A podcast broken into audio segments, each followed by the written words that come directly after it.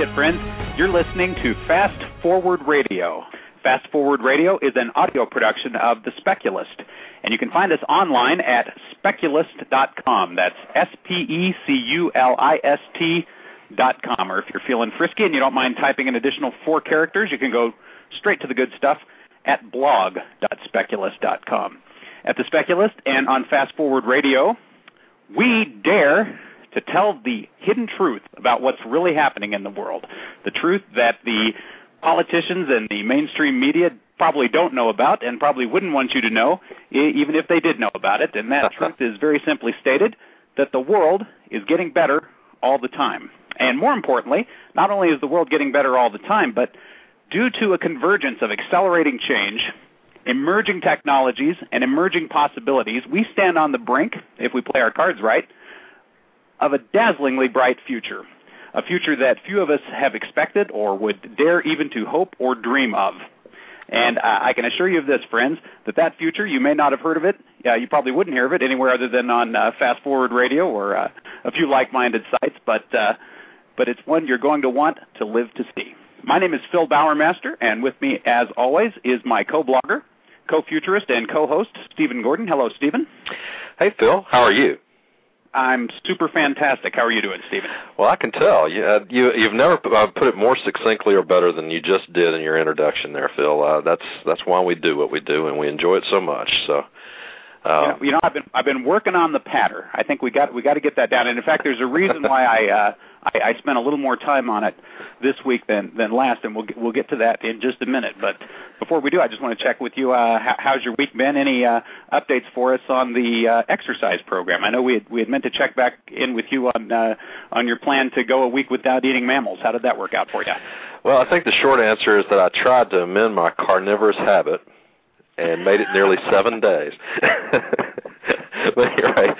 I uh, actually I made it about five days um, uh, before I had to I had to get back to uh, to eating mammals. I guess is the proper way to say that. So you you you were off the quadrupeds for what did you say? Five days?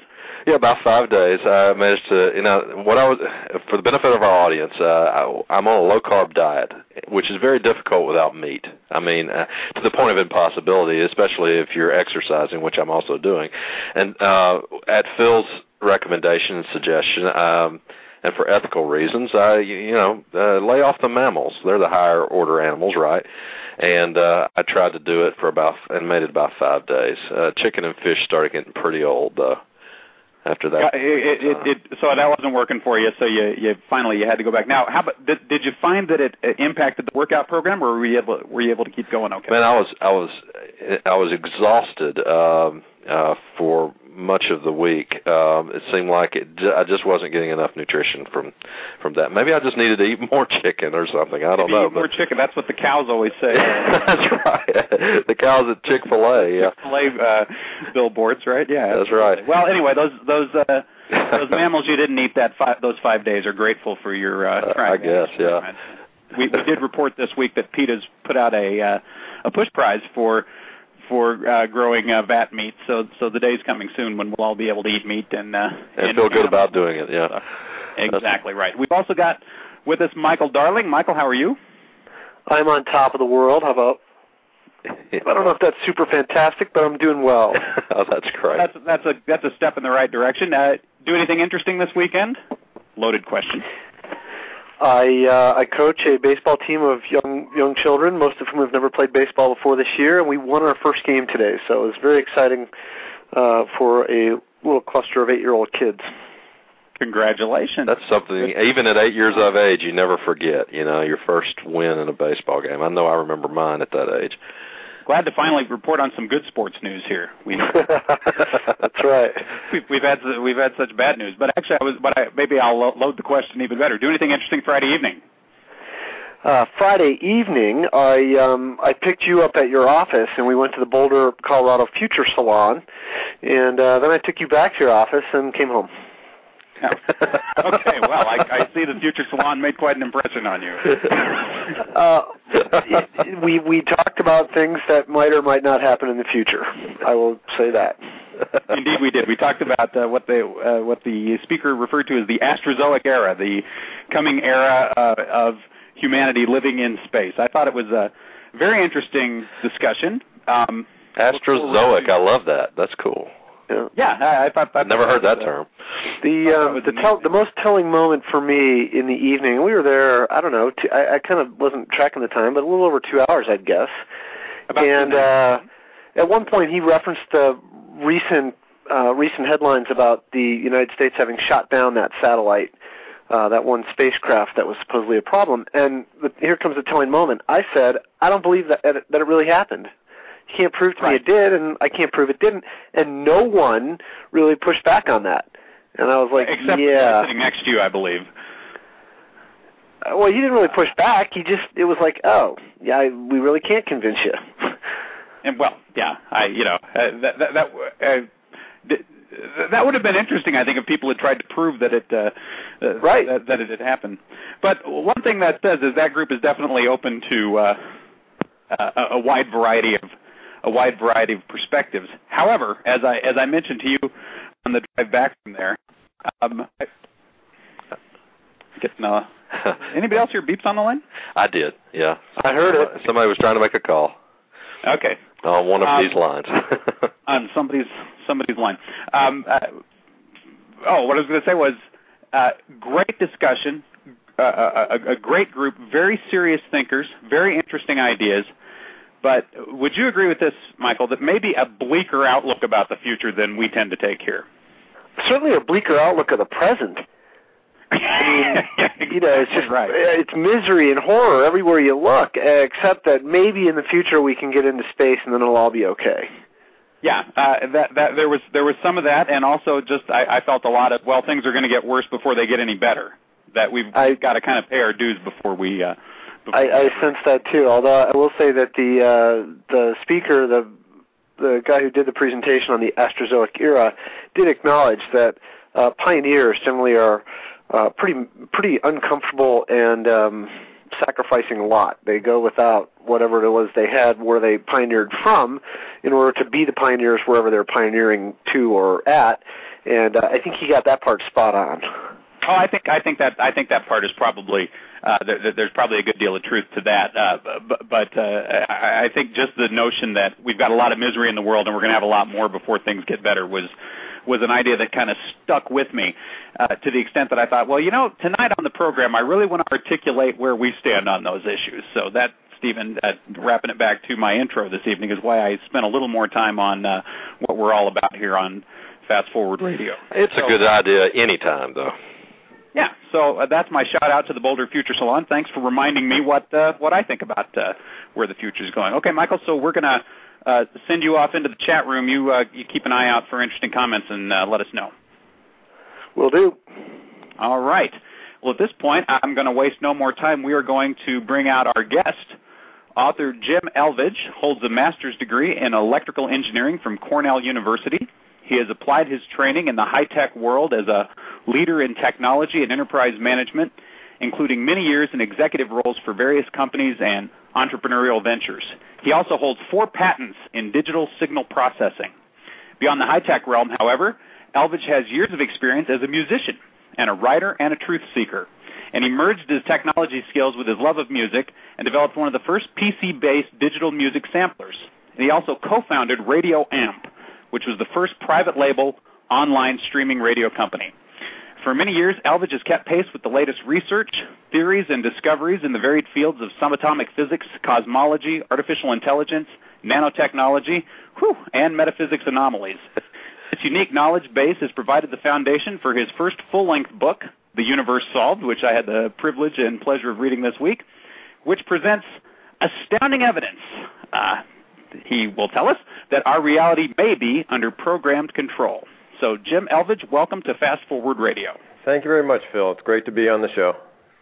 Well, we're we're delighted to have you. And uh, why don't we start off just by uh, taking a step back and let's talk about the origins of the universe solved. Um, what got you interested in these ideas uh, to begin with? Well, uh, as you mentioned before, uh, a lot of these ideas have kind of been bouncing around my head for years. I've, I've read a lot of books on uh, various things. I tend to read more nonfiction than fiction. Uh, tend to read a lot of science and, and geeky things. Um, but uh, I guess Us not, too. but Yeah, we're, not, we're into that.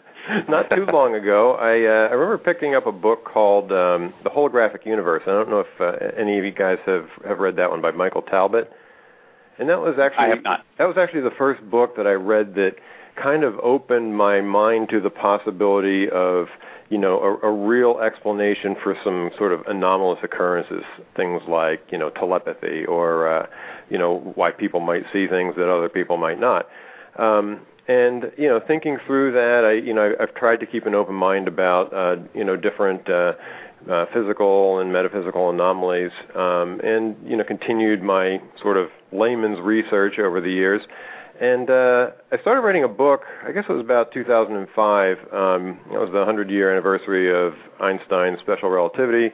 And uh, like everybody else that year, everybody was kind of taking pot shots at poor Albert. And you know, I started writing a book about relativity and what limits there might be and things like that. But um, in doing the research, uh, I came across a thought, and and I can't claim it's an original thought. It certain, certainly was something I hadn't read before, but the idea was that um, the way quantum physicists describe our reality is very, very similar to the way uh, a computer program works and the way computers model uh, objects um, in a virtual reality program.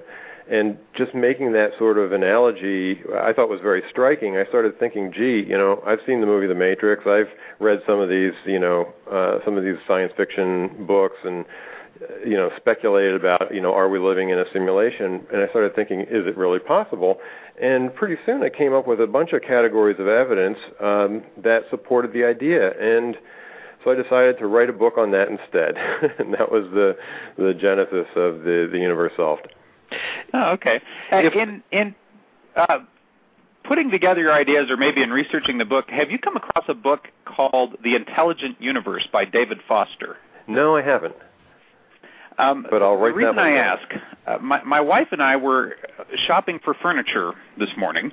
Uh, we were out looking for a coffee table, and we were at a, uh, I think it was a La-Z-Boy uh, outlet. And uh, you know how at furniture stores they leave books lying around sometimes to make this verisimilitude that you're like in somebody's living room or Right. something like that. You know, they just buy these old books in bulk. And I just happened to be strolling past this coffee table, and it has this book on it, and it's called The Intelligent Universe. And I'm like, well, that's an interesting title considering what I've been thinking about all week. And I pick it up, The Intelligent Universe by David Foster, written in 1975, um, a book about the idea that the universe functions much like a software program. And you know, I came back home later and I was just thinking about this. I googled it, and this book is uh, very obscure, um, hard to get even on Amazon or or something like that. There's not a lot of reviews of it. I don't I don't think it went much of anywhere.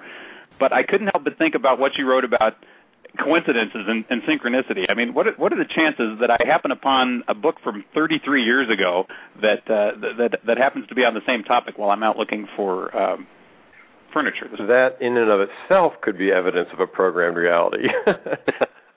Or Did I confirmation bias. an Easter I- egg at the uh, La-Z-Boy store, I guess. yeah, somebody's somebody's letting you know that we're onto something. Interesting. So, with that in mind, could you just briefly outline your hypothesis for us? Uh, make make the make your case in, you know, a couple hundred words or less that we're living in a computer simulation. Okay, so um, th- there are a couple kinds of simulation that we could be living in. The the sort of standard, uh, um, you, you know, you've got implants in y- in your brain, and you're being you know shown a a different version of reality. That kind of simulation is one of them, um, and you know the, the the state of technology in terms of uh, brain implants and sensory stimulation um, and so forth is kind of at its infancy right now, but there have been a lot of experiments. Uh, MIT teams, Caltech teams have done some experiments where they can um, put electrodes in someone's um, brain, read the uh, the signals generated by uh, sensory stimuli that they um, apply to monkeys and even humans. So they show them a picture, and they can determine within 80% what picture they've shown to them just by reading what comes out. So that's you know that's evidence that a computer could determine what your sensory stimuli is. Um, in the other direction, uh, camera signals have been fed into the visual cortex uh, for blind people to allow them to see kind of rudimentary light grids, and the uh, the technology there is also growing kind of at Moore's law rate. Uh, the light grids have uh, increased um, by a factor of four, I think, over the last couple of years in terms of the number of pixels. So it's possible to generate um, a simulation um, or you know the beginnings of one into somebody's brain. Um, a lot of neurobiologists say that it will ultimately be possible to write information into the brain, to actually write memories into the brain, even though um, it's considered that, that memories are uh, distributed throughout the brain. Um, they are able to, to find out where particular memories reside and therefore eradicate them or write new ones in. So, although a lot of these ideas are sort of at their infancy now, you know, if you take Moore's law in, in, into account, it's just going to it's just a matter of being perfected at some point. So the possibility of generating a simulation, um, you know, in somebody's mind is is definitely real. Um, but I mentioned that's only one one possibility. Another one uh, could be the physical manifestation of reality itself. So, in other words, it could be that what we're seeing, everything that that um, we interact with, the stuff that we interact with, is manifested under program control in some way. And that sounds a little bit more outlandish, but when you think about the state of the art in nanotech, uh, you realize that that's not that far off either. So, for example, um, nanotech pioneer J. Storrs Hall had a concept of a utility fog, which is uh, the idea that you have uh, millions or billions of uh, invisible nanobots flying around um, they can be completely transparent to you. You can walk through them. They can sense your presence. Um, but under program control, because they could all be networked together, they could generate um, any kind of um, uh, wavelength of light for different colors, and they could link their arms, or they could, um, you know, push against you. So, for example, you may think you're in a, a particular room, and then all of a sudden a brick wall appears, or a sofa appears, or you're at the push of a button, your room could turn in, into a from a dining room into a bedroom. Um, and uh, these concepts, some people, uh, Ray Kurzweil and others, think that they're not far off. They're maybe only 30 years off. Uh, so again, it's a matter of scale. If you can create a room under program control, you could create an entire reality under program control ultimately. So these are sort of the feasibility arguments to it. Um, once you've accepted that it's feasible, then you kind of look for what evidence there might be. Um, one piece. Okay, uh, before you go to the evidence, let me just say, this is Fast Forward Radio on the Blog Talk Radio Network.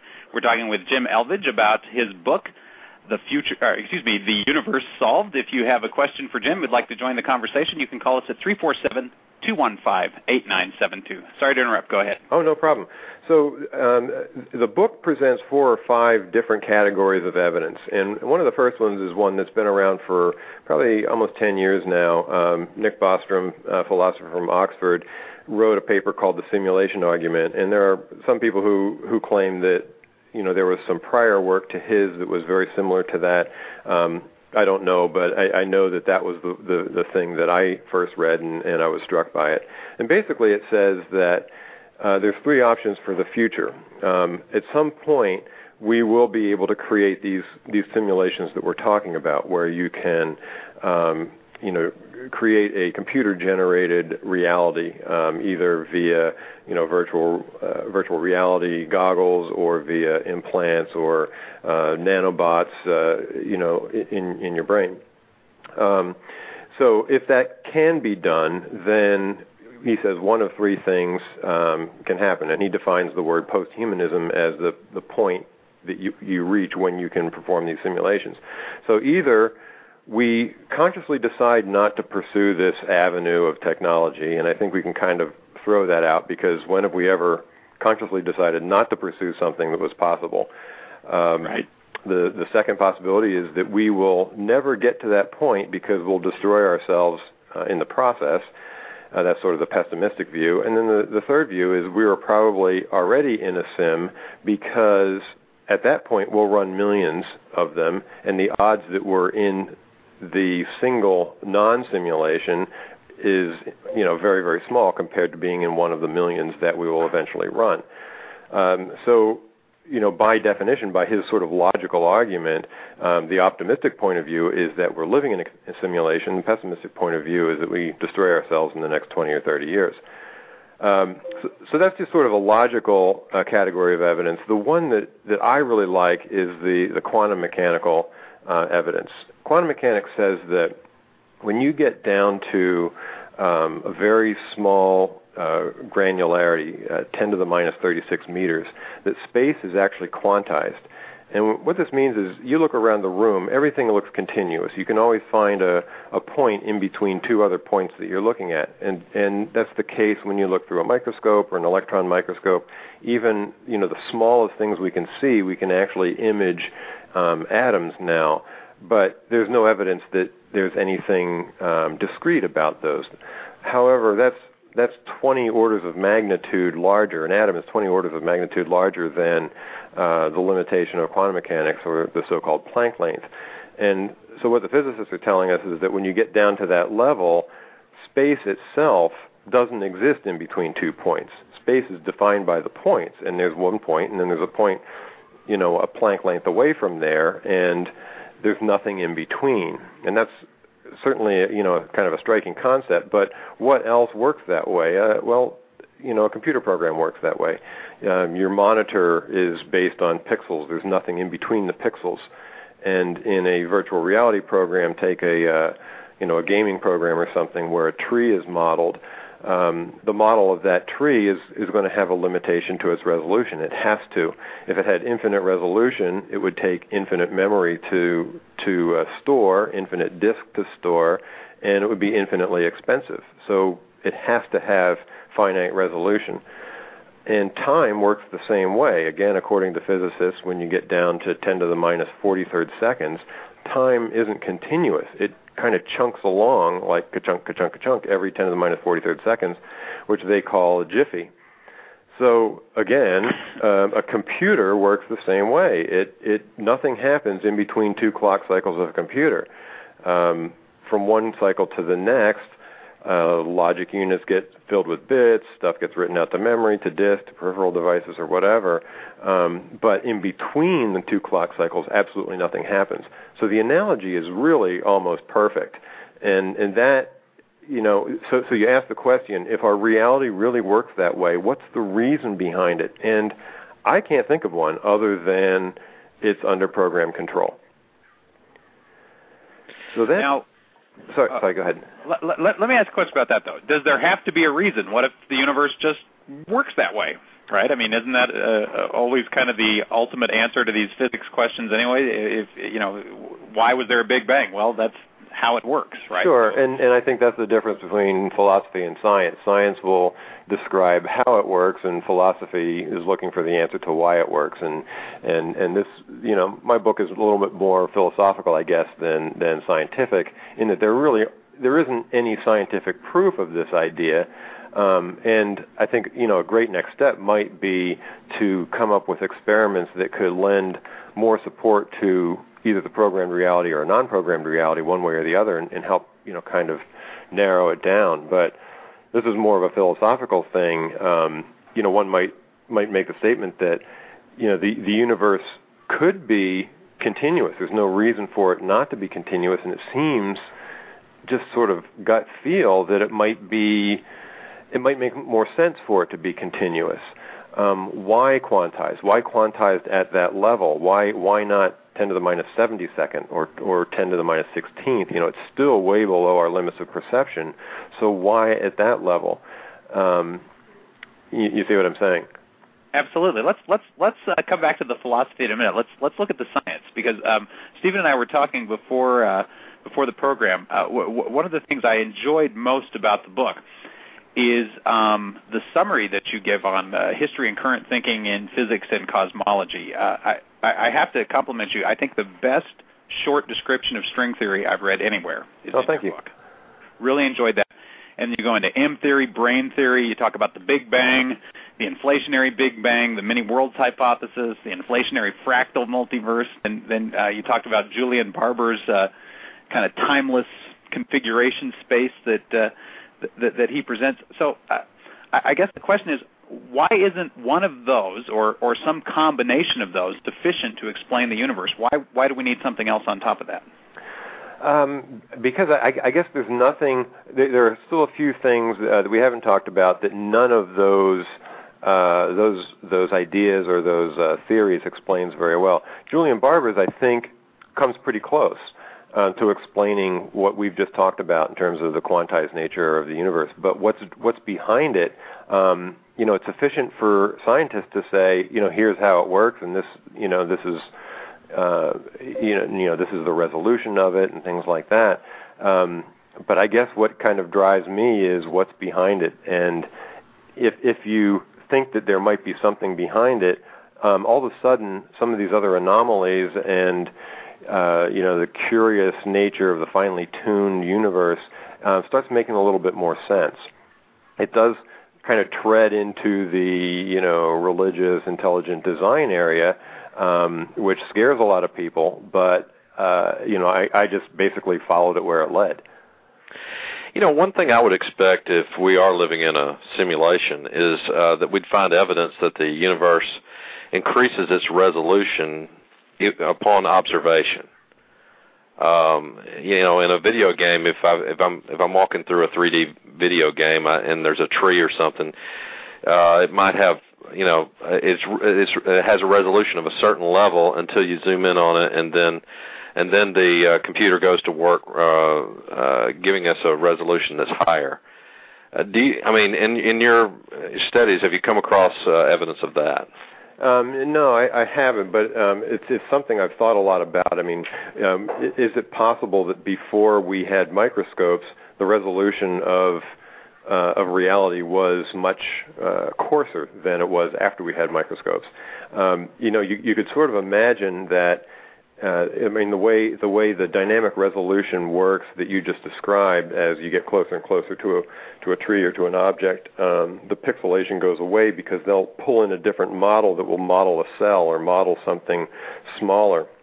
Um, imagine that uh, you know, in a um, you know a, a game, say a, a massively multiplayer online role-playing game, that people were not given the ability to to get too close to something, and then somebody figured out how to do it, or maybe the programmers allowed them to get closer because they put a patch into the game. excuse me. That um, that that gave the dynamic resolution that allowed them to look closer into things. So so you could imagine a scenario where the game may have gone on for some period of time at a coarse resolution, but because the programmers decided it was uh, the the uh, the users were getting bored, or they were um, starting to ask a lot of questions, or they were starting to invent, you know, find ways to to build microscopes out of the crude devices that they had at their disposal in that game. That you know what, we better put a patch to this game and increase the resolution of it. And given you know a sufficiently sophisticated um, technology, that isn't really that hard to do. That's interesting. Uh, does that Thanks. does that relate to the idea? Um, and and and tell me if I read this wrong in in, in the book because I was talking with someone about this at dinner last night and I, I may have uh, I may have uh, overstated the case, but is, is it possible that before the 20th century our universe uh, functioned under uh, Newtonian physics, and uh, quantum physics only kicked in when we started looking at that level? Well, um, yeah, you know that that certainly could be possible. Um, you know, what, one is of that an implication of that? Is is that uh, is that uh, something that uh, is that the equivalent of looking at a tree and it getting uh, uh, higher resolution as you get closer in a game? Yeah, I think it is, and. Uh, another aspect of quantum mechanics is the whole observer effect. Um, you know, traditional uh, Copenhagen, what they call Copenhagen interpretation of quantum mechanics, says that um, you know you've heard of the Schrodinger's cat experiment that something doesn't happen until it's actually observed. It's that's a similar effect in a computer program as well. Uh, if you imagine a uh, a room that's designed that nobody's ever been in, uh, again I'm talking about in a uh, in a in a program or in a game, and and somebody figures out how to finally open the door, it's only when they open the door that the inside of that room has to get rendered. Um, it nobody needs it up until that point. So all of the experimental evidence for the observer effect um, may actually be very good evidence for the programmed reality effect. That's interesting. This is Fast Forward Radio on the Blog Talk Radio Network. We're talking with Jim Elvidge about the universe solved. If you'd like to join us, you can give us a call at 347 215 8972. Now, I, I, need to give a disclaimer before the next question because um, uh, some, something I meant to mention earlier is that we often talk about paranormal phenomena on Fast Forward Radio, but we do it in a very lighthearted and uh, humorous and and uh, skeptical kind of a vein. We we're, we're normally pretty skeptical of anything that lies outside of mainstream science. Okay, so we're gonna uh, we're, we're gonna have to be uh, for, for the time being Scully to your Mulder here. Okay, now.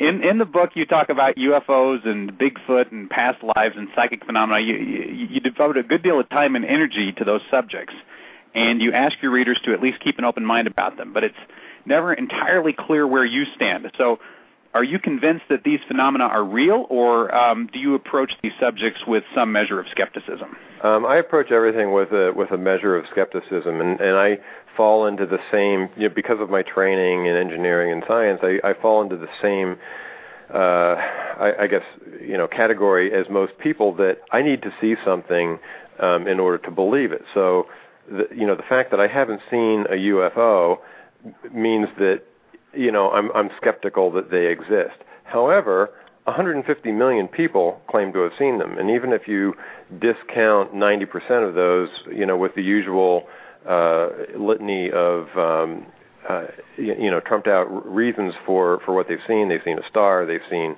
you know swamp gas or whatever. You're still left with a lot of unexplained things. You you know there are uh, fighter pilots who have seen things that are unexplained. There are astronauts who claim they've seen things unexplained. I mean, there are, you know, presidents and prime ministers of, uh, foreign countries who have claimed to have seen them, and you can't discount all of these uh, all of these reports and all these observations. Um, all I'm saying in the book is that it, it's very possible to generate a UFO experience in a programmed reality. It could be the ultimate explanation for anything that that you know falls into the category of uh, of an unexplained phenomenon. Um, you, you know, if you know much about software, it's not hard to generate something that defies laws of physics in a program. All all programs, all gaming programs have um, uh, a physics engine uh, these days, and you know, it's it's not hard to create something that um, that the the program is put in there. It can be you know generated to appear and disappear and and to look any way they want it to look and defy the the laws of that physics engine that the characters are subject to. Um, God mode. Exactly. um, and, and, and in fact, you know, it wouldn't even be hard to uh, put something in place that some people see and other people don't see.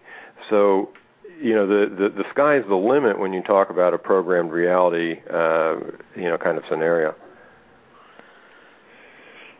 So um, in the book, you also talk about psychedelic drugs, LSD, and uh, there's another one, D- DMT. Is that right? Mm-hmm. Um, yeah.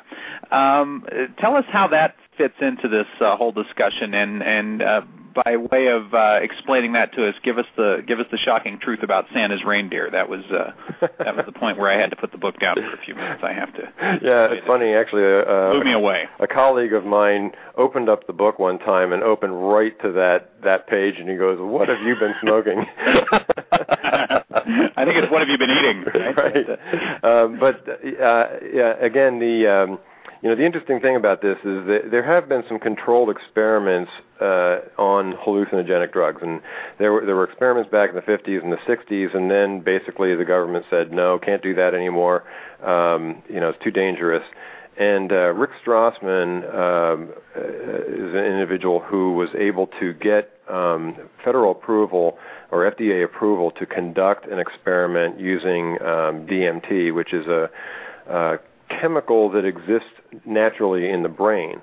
Um, and you know, in in his research, he found that it existed in the brain um, at high levels at certain times. Uh, one time was during um, you know, uh, inception. Another time was during death or near-death experiences, um, and it also tended to be high at three in the morning for some reason. Uh, and he used this to attribute um, a lot of, you know, kind of paranormal phenomena that people experience as being perhaps due to high levels of DMT in their brain. Um, but what he did was, um, you know, conduct a controlled experiment with a number of uh, of people. I, I think it was in Arizona, University of Arizona, perhaps, and uh, basically, you know, wrote down all of their experiences. And most of them, um, I wouldn't say all, but most of them describe um, the feeling that the reality they they jumped into um, under the influence of this drug was more real than the reality that they normally uh, live and experience. And again, I'm not saying that that's certainly conclusive evidence. It's just interesting. Very interesting that you would have that uh, that that perception because um, you, you don't hear that normally about um, psychedelic drugs. That where they're taking you is some kind of uh, fantasy land, right? They're taking you to cartoon world or something like that. But but in this instance, and I think you mentioned that uh, uh, Sting had had some tea down in Brazil or something like that. That uh, he, he chose right. to spend 40 pages of his book talk, talking about that. The idea that that the, the the curtain is lifted and now be, under the influence of this drug you're actually seeing past whatever the uh, uh, the the illusion of what this world is and you're seeing the real world back there. Yeah, exactly. And the interesting thing was that the the experience that people have had, and, and he was one. It, it's actually, I think, a little bit trendy now for people to go down to the uh, uh, the jungles of the Amazon and hook up with a shaman and drink this tea called uh, ayahuasca tea. Um, but the, the interesting thing is that the, the same effects have occurred through shamanistic rituals um, via, uh, you know, American Indians and um, you know Aboriginal groups uh, around the world, um, e- either with or without assistance from you know various plants and things.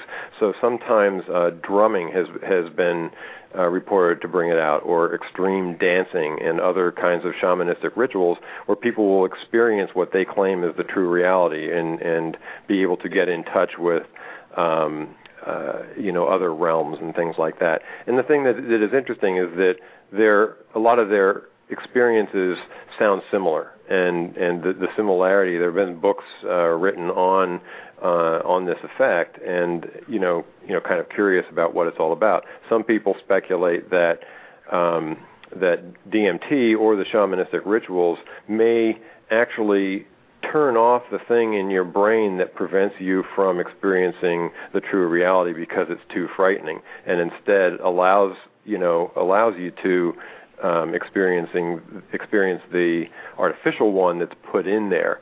Um, it's kind of like the you know the guys in the Matrix had the artificial reality, but they took a drug to uh, um, uh, to remove it. So you know that's you know that is that is some somebody's theory. Um, I thought it was an interesting uh, you know bit of evidence for uh, for the possibility that there is another reality behind everything, although not necessarily a programmed one. Uh, and, and another bit of evidence that we haven't touched on yet is just the whole fine-tuned nature uh, of the universe. I mean, there are some. Oh wait, before we go there, because I did promise a listener we would touch on this. You've got okay. to tell us about Santa's reindeer. Um, that one, uh, I, I'd probably have to dig back into the book to to remember some about it. But I think uh, there there are some uh, individuals who believe that a lot of the the history of uh, Santa Claus can be traced back to uh, sort of pagan uh, rituals with some of these hallucinogenic compounds. And uh, you know, I'll, I'll I'll leave it for people to either read the book or uh, look up things like um, uh, there's a book called Breaking Open the Head, and uh, I think if you just Google those words, Google uh, mushrooms and Santa Claus, you'll probably find all kinds of. Uh, Google mushrooms and listeners just Google mushrooms and Santa Claus. Right, you'll, you'll find all kinds of things. it will open your minds. It will blow your minds. Absolutely. Right. Okay. Sorry. Let's talk about the universe being fine tuned. Sure. Now, now this this one I also find to be uh, pretty interesting. There are some. Uh, uh, universal constants that, that have to be um, at a certain level that cancel out all the vacuum energy in the universe to a part in 1 in 10 to the factor uh, 10 raised to the power of 115, which is just a you know ridiculously perfect um, uh, tuning. The expansion rate of the early universe, they say, has to has to be accurate to one part in a billion, or it would have, you know, if it was off by more than that in either direction, the whole universe would have either flown apart or it would have uh, immediately collapsed. Uh, a tiny difference in the ratio of the electric field strength to gravitational field strength would have prevented molecules from forming, and so on and so on. There's, you know, a dozen of these kinds of things that are in the million or billion, um, you know, type of uh, range for probabilities. And when you factor them all together, you don't add them up, you multiply them all out, and that gives you like an astronomical um, you know, uh, probability or improbability that we would happen to have the physical constants and and uh, uh, you know structure that we have today. So the traditional theory behind this is comprised of two things. One is uh, something called uh, the parallel universe theory, which uh, is in you know a couple different forms. And one form is the uh, the quantum mechanical form, which says that every instant that somebody observes something, they actually the, the, the whole universe is a new universe is spawned, and in one universe, the one um, one decision was made, in the other universe, the other decision was made, and we're talking, you know, billions, trillions. I mean, there's not even a number to describe it. Zillions of times a second, this could happen. So it's an astronomically huge number of universes that exist in parallel in this so-called Hilbert space. Then you couple that with something called the anthropic principle, which says that um, because there are so many universes that exist with so many different um, uh, you know uh, characteristics of, of physics, so many different um, constants of physics. Most of them are all benign. Most of them can't support life. Most of them probably can't even support matter. But of course, the one that we can does because we wouldn't be here to observe it otherwise. So it's a combination of this, you know, wild idea of many, many, many parallel universes and the anthropic principle argument.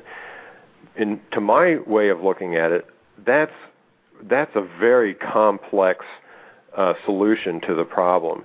And you know, if you invoke Occam's razor, which says that the simplest solution tends to be the more accurate one, um, you know, what sounds simpler? The idea that there are zillions of universes created every second, um, and that we just happen to be in the one that um, all the all the constants line up perfectly, or there's something behind it. There's a program behind it that that you know has designed it this way. Is that a rhetorical question, or do we do we should we pick one? Um, Even what do you think? I'd, I'd be interested to hear what your thought is. hmm. I'll, I'll go with uh, Occam's razor on this one. I guess I, I I'll go out and going out on a limb on that, which I guess okay, puts so me squarely in. Uh, more, what's that? More likely that it's a designed universe than many worlds and the anthropic principle, in, in yeah. line with what Jim's saying. Okay, that's how I feel too. I had to, I had to punt. I was giving myself more time. I don't know. I I'm so fond of many worlds. I hate to uh, I hate to give it the short shrift in favor of another theory. oh, well, it's interesting that many worlds can also exist in the parallel universe theory. Um, just a, a very simple example: if if you're familiar with World of Warcraft or EverQuest or any of these, um, you know, massively multiplayer online role-playing games, they run on different servers, and people can be in a world in one server and and have you know a whole different set of uh, individuals, monsters, whatever that they're interacting with. If they jumped into a different server, it'd be like a parallel universe. So the universe could be an instance of the program, a parallel one could be another instance of the program, and perhaps there's even ways to jump from one to another. Unix allows ways to to jump between processes, and you know whatever is is driving this thing could be at a technology level that's so far beyond what we think about. I mean, we we think in terms of probably a 20 year horizon. We can kind of envision the direction that things are going 20 years, 30 years. When it gets to be 50 years, it's pretty fuzzy. But if you allow that there could be intelligences out in the universe that are hundreds of years, thousands, millions of years um, beyond ours, then their technology is something that we can't even imagine. That's it's like that Arthur Clarke uh, quote: um, "Sufficiently uh, advanced technology is indistinguishable from magic." Right. Right. Exactly. So how about this? How about uh, we're uh, in a simulation, uh, in a simulated universe within a simulated universe within a simulated universe, and you, I'll just keep repeating that a couple dozen times. Finally, you get up to the the actual real universe, and it's part of a multiverse that has all the parallel universes. I mean, in fact, although Occam's razor, as you as you suggested, uh, would would cause us to pick between one or the other, there, there's no reason to to to say that one precludes the other. Yeah, absolutely. And and and I think that I mean one of the one of the, the things that people often bring up is you know, okay, this this idea does explain certain things or has the potential to explain certain anomalies, but at the same time, what's behind that? And that's not the purpose of the book. I'm not trying to, you know, determine where the real reality came from. I'm I'm trying to make some sense out of the universe that we perceive, um, and and so that's you know that's that's what the purpose is. Let's talk Easter eggs for a second. Um, you know, when when games are designed, often the author will put in something to kind of wink at the audience, or maybe in a way to sign his work or whatever. I mean, should we be looking for Easter eggs uh, in in in uh, in the universe? Sure. Um, I don't know if you ever read Contact. Uh, Contact uh, by Carl Sagan had this great concept at the end of the book where um, once pi was calculated out to a sufficient number of values, the numbers when either I don't remember if they were converted to binary. Lay it out on some kind of a grid, right? Yeah, they they formed a circle, and that was yeah. you know that would be indication that would be an Easter egg. Um, but one might say that um, you know highly improbable coincidences are Easter eggs, and, and, and one of the ones that I that I like to use is uh, it was in a book by um, uh, Martin Plimmer and Brian King called Beyond Coincidence. There was a girl in the UK named Laura Buxton. She was 10 years old. She wrote her name on a balloon and released it from her garden. Um, 140 miles away, it lands in another garden of a girl named Laura Buxton who was 10 years old. That is so bizarre. Not only that, when you they, read that, it turns out nine out of ten girls in the UK were named Laura Buxton. well, yeah, and you know, I, I thought that the story by itself was interesting, and then somebody sent me, um, you know, the original article about it, and I found out that th- these two girls had. Uh, they they each had a hamster. They each had a, a cat. I mean, there, there were like a million other coincidences, and you know, I, I find the whole idea of coincidence is very interesting. And if you, if you get onto the skeptics' blogs, they will often say, uh, "Well, coincidence is just a law of large numbers." You know, there are so many things that that don't happen that could that there's bound to be coincidences now and then. And you know, I understand that, and I understand uh, statistics and and things like that. However, there are these certain things that happen every once in a while that just seem like they're beyond that, and it's a really hard thing to model mathematically.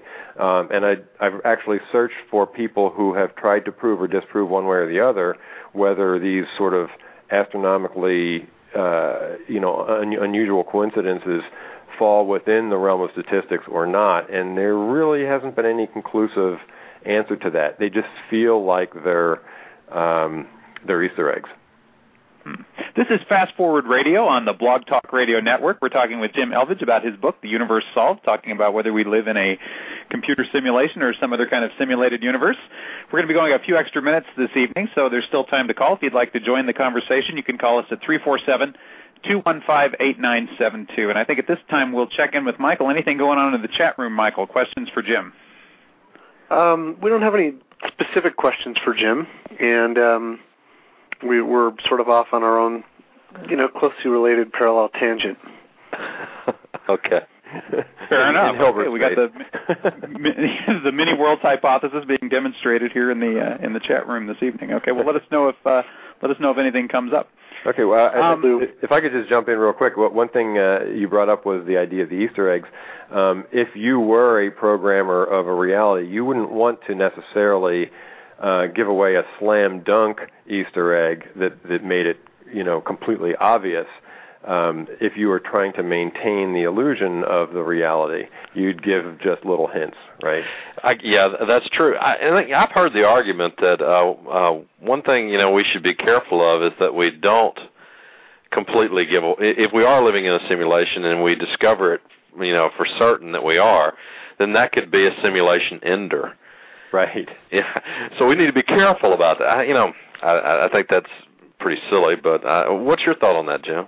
Um, well, well, you know, one of the things that that I've thought a lot about is how do we know? And this is, you know, kind of indirectly answering your question, but how do we know when it started? Um, you know, again, if you think about the technologies that we're experimenting now and that could be perfected in in, in another reality, um, if you can upload memories uh, the way Kurzweil say, says we're going to be able to in 30 years, if you can upload memories and download memories, um, then you know theoretically it's possible to create a reality that just started five minutes ago, and you know all that stuff that you thought uh, happened when you were a kid is just implanted in your head, and it has, happens to be synchronistic with all the things that are implanted in other people's head who you you uh, interacted with when you were a child, and you know same with the with with the documents that are in libraries and other evidence of of past history. So the question is, when when did it start? Um, could it have started very recently, or could it, could it have started a long time ago? I tend to think it's it's more the um, you know, if if there is something to this idea, I tend to think it's more the physical manifestation of reality, and it happened a long time ago. Because I just have a little hard time with the whole reason behind it. You know, why would we, you know, want to um, be in a simulation? You know, what what are the motives behind it? And that surprises me a little bit. Jim, we have a caller. Let's uh, bring our caller in. Hello. Hi, hi, Hello, call, hi Welcome to Fast Forward Radio. Hi, how are you? Good. Welcome to the program. Do you have a question for Jim Elvidge? Yeah, I was uh, wanting to talk about these Easter eggs for a minute. I I thought that uh, from what I understand, uh, Jung and synchronicity, uh, these Easter eggs are available for people that go searching for them. In, in other words, if you look for them, uh, you'll begin to notice them more and more often, according to Jung, which uh, a lot of psychologists, I know a psychology professor who won't even discuss Jung. They uh, they run from the topic.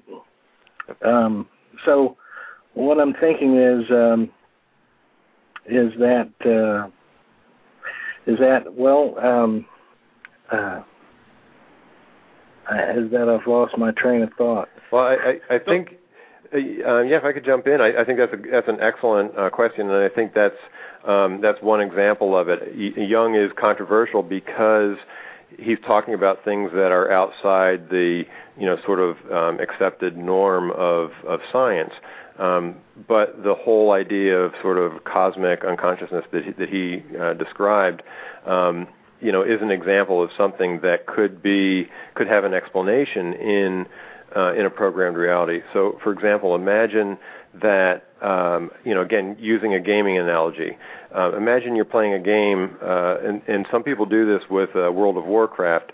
They play a game where they they interact with each other traditionally by by typing.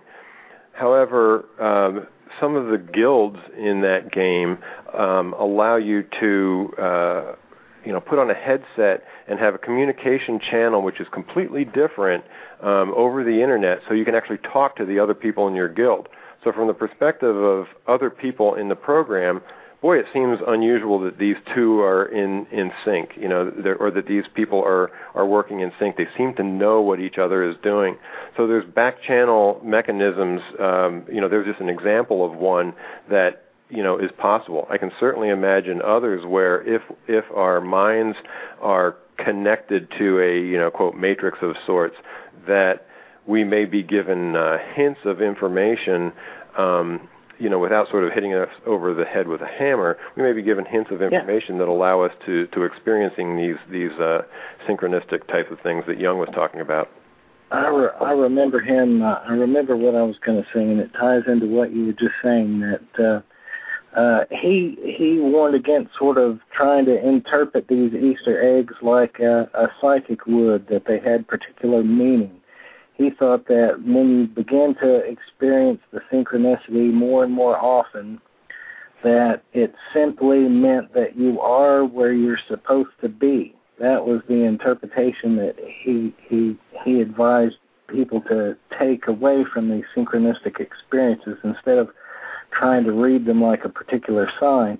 And that sort of ties into um, if if it only means you're where you're supposed to be, that sort of relates to the simulation uh, scenario that that you're painting, where um, well, uh, perhaps you're you know uh, in sync with the program. so. No, anyway. very good, very good. I agree. Um, caller, uh, could you identify yourself? Yeah, I'm I'm Harvey Harvey Barnes. Oh, hi, Harvey. We we yeah, Harvey has uh, been a chat room participant for a while, haven't you? That's right. Okay, great. Great to have you on the program, Harvey. It's great to hear your voice. Uh, thanks for taking my call. I'll uh, try again later, and I'll try to be less nervous next time. oh, it's fine. You did great. No, th- Great thanks. Uh, thanks for calling. Thanks, Harvey. Um, there, there are a couple other things uh, that rem- his uh, question reminded me of. I, I don't know if uh, you know, Stephen Phil, if you're familiar with the experiments that were done at uh, Princeton, the Princeton PEAR Project, um, re- you know, regarding uh, collective consciousness. They they put uh, these random number generators around the world. I think there are 70 or so of them. And they they called they referred to them as eggs, and they noticed that the um, the random number generators tended to be more in sync during times where uh, the you know worldwide population was focused on something. So uh, a tsunami, an earthquake, uh, 9/11, things like that. There were jumps in the synchronization of these random number generators. It's just it's just something that's out there. Nobody has an explanation for it. Um, and another example of this is uh, if you're familiar with any of Dean Radin's work, um, he wrote a book called The Conscious Universe, where he he took all of the sort of paranormal experiments that have been done over the year, the years, applied scientific rigor to them, and came to the conclusion that their results were well beyond statistical significance. So that there's like a subtle thing going on, you know, along the lines of the Easter egg. Um, uh, and, and, you know, and it's a, it's a subtle thing, but it's definitely happening. Well, you know, and uh, one of the questions I wanted to ask you was about uh, the, the, the references in the book to research into uh, psychic phenomena, and and uh, definitely there are um, more and less, I guess, respected and credible kinds of research that go on in, in that field. I, I, I would guess across the board, parapsychology doesn't get an awful lot of respect from the hard sciences. Right. But when you talk about uh, work that Dean Radin has done, or when you talk about the Princeton anomaly research, that at least has has garnered some level of credibility and and some respect. And, and you look at those and you say, well, it, it would appear that there's something there. Uh, when, when when I look at uh, when I look at the results from from what they've done at Princeton, you think, well, th- there's something going on there anyway. Right. But uh, at that point, I, I, I can't help but ask, well, um, can't we just conclude that that therefore psychic phenomena are part, you know, have some natural explanation? They are part of the universe. Uh, why does that necessarily speak to a higher level of reality? Oh, it doesn't. Uh, you're absolutely right. It, it could it could very well be something that um, we, just haven't done enough research on to understand why. But I think it's a really interesting one because we think that information propagates via electromagnetic waves, and we think that you can't exceed the speed of light because uh, the only thing that propagates in a, in a vacuum is electromagnetic waves, and and it travels at the speed of light.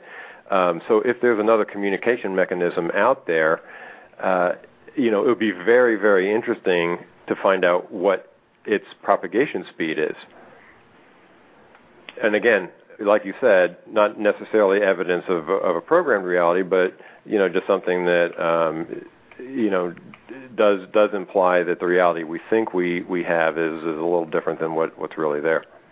And if if that uh, phenomenon somehow works through something like quantum entanglement, it could be that its speed is instantaneous, but still within this universe. I mean, still just something that an odd quirk of how the universe happens to function. Right, certainly could be. Um, one of the things I find interesting is is just sort of watching the the path of of science, scientific research, it, it, it seems to follow the the path that you might um, you know expect something to follow, given that there's a programmed reality, and, and it's a little, hard to to explain. But um, you know, one example was I think it was the neutrino that was discovered. Um, it was predicted, then it was discovered short time after that, um, and then it was predicted that it might that it might have mass to kind of explain another anomaly, and um, the evidence that it had mass was discovered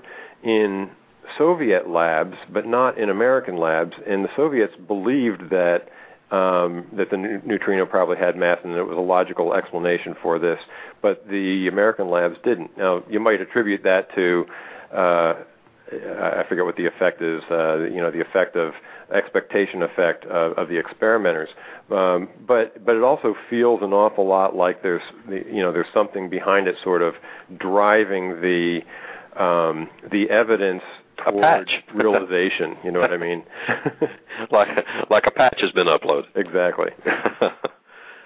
That's fascinating. Very interesting. All right, this is Fast Forward Radio on the Blog Talk Radio Network. We're talking with Jim Elvidge about his book, The Universe Solved. Uh, we're going to keep the lines open for just a few more minutes, and if you have a question for Jim, you can give us a call at 347 215 8972. Now, let's get into um, the possible explanations for who the programmers are. And uh, in, in the book, you talk about basically that's either going to be Earthlings, us, or it might be artificial intelligence, or it might be uh, extraterrestrials, or it could be what you refer to as the gods. Mm-hmm. Uh, basically, these spiritual beings who who truly live in a different uh, plane of existence and and would account for the kind of religious explanations for for reality. Um, what about the uh, possibility that um,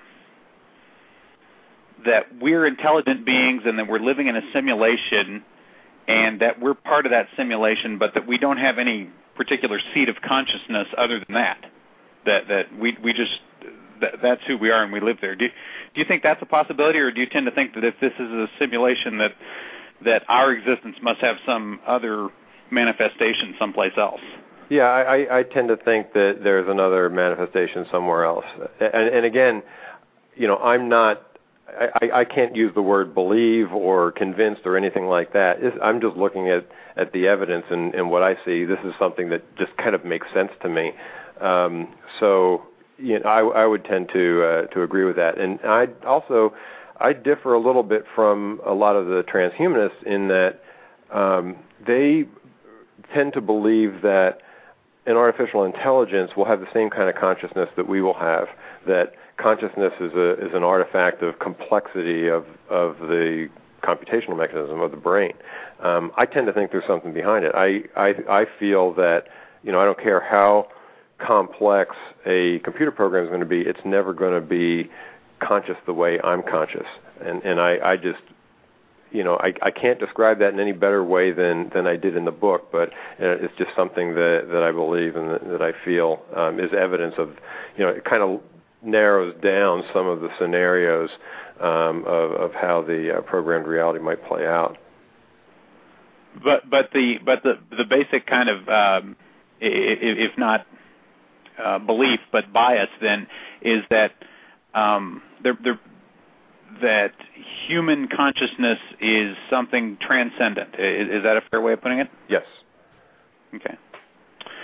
Um, um, oh, go ahead. I, I was just thinking. I was uh, just exploring that possibility that you know that um, let's say there is a, a, a an other that we are connected to. Um, um, it, you know, your, it's your thought then that uh, even if we had a uh, uh, if we developed a computer that was just as complex as us, that whatever you know drives us, call it a soul or whatever, uh, could not inhabit then the machine at all.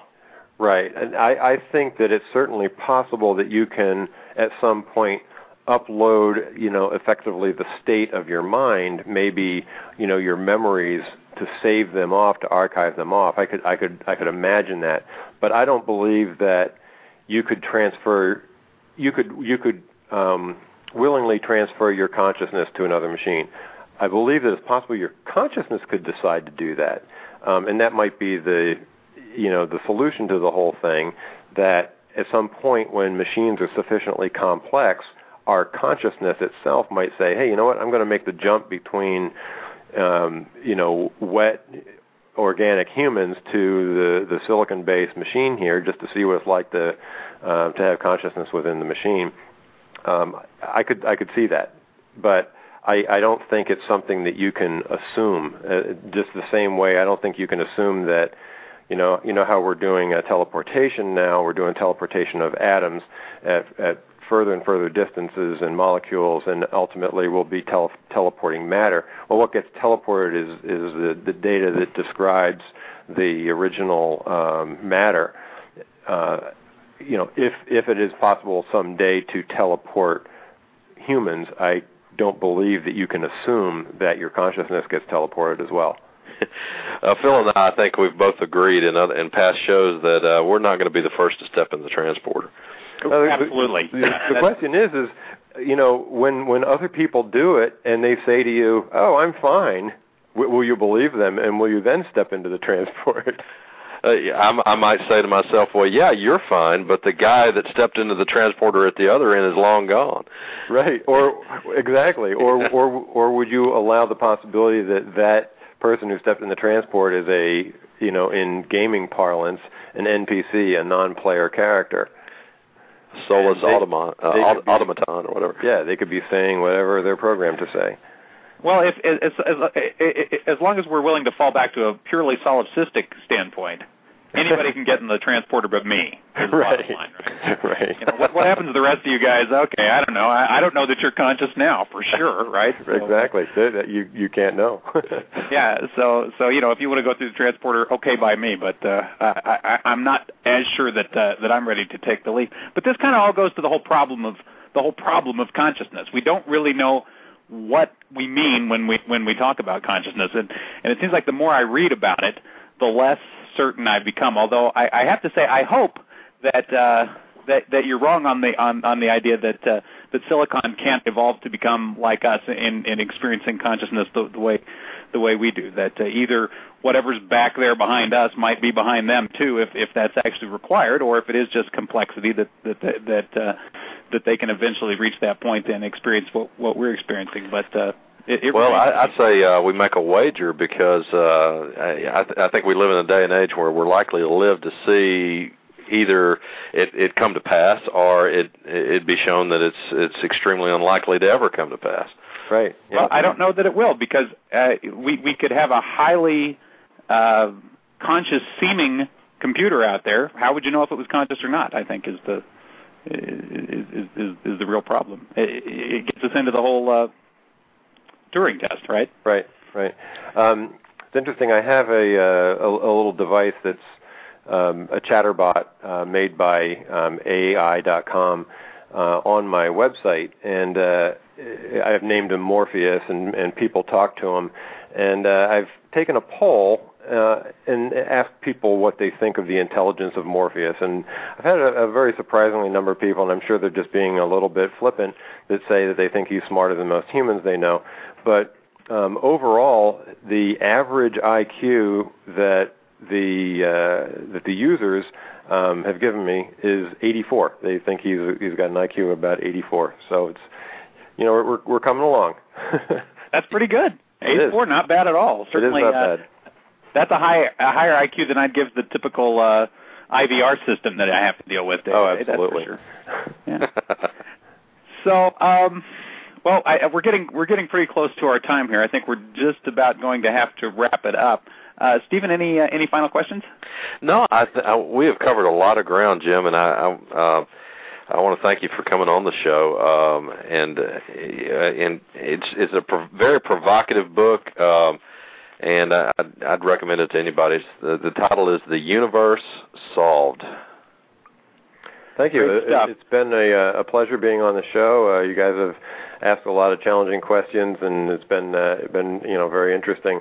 Um, I'd leave you with one thought, if I may. Um, uh, a, physicist from Stanford, Andrei Linde, uh, was once quoted as saying, "On the evidence, our universe was created not by a divine being, but by a physicist hacker." wow. well, there you go. That's and, and cool. that, that that would explain for all the cheesy Easter eggs like UFOs and Bigfoot. exactly. Anything could. Well, uh, continued success to you, Jim, and uh, we hope uh, maybe at some point in the future we'll uh, we'll have you back on the program. Be glad to be back on. Thank you very much, Phil. Thank you, Stephen, and thank you, Thank Michael. you. Thanks, Jim.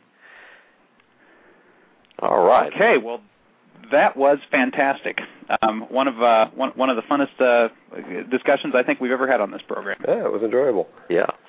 Um, I uh, the the music I guess we got for tonight. We're going to play some exit music. Uh, uh, Phil, what do you think? Uh, let's go with the Serenity music tonight. Uh, absolutely. What do you got? Okay. Uh, this is it's it's a it's a pretty geeky song. Uh, a guy by the name of Dan uh, Sehan uh, came out with this uh, right obviously right before the movie Serenity came out, and uh, so uh, obviously a big fan of Firefly. So we're going to give this a play. Okay, well, we'll look forward to some music uh, themed to Serenity. Once again, thanks to our guest, Jim Elvidge. Thank you, Stephen. We'll look forward to listening to the music and checking the show notes. Uh, Michael, thanks to you and for everyone hanging in on the chat room. Also, special thanks to our caller and to everyone who listened. We look forward to being with you all again on the next Fast Forward Radio. Until then, live to see it.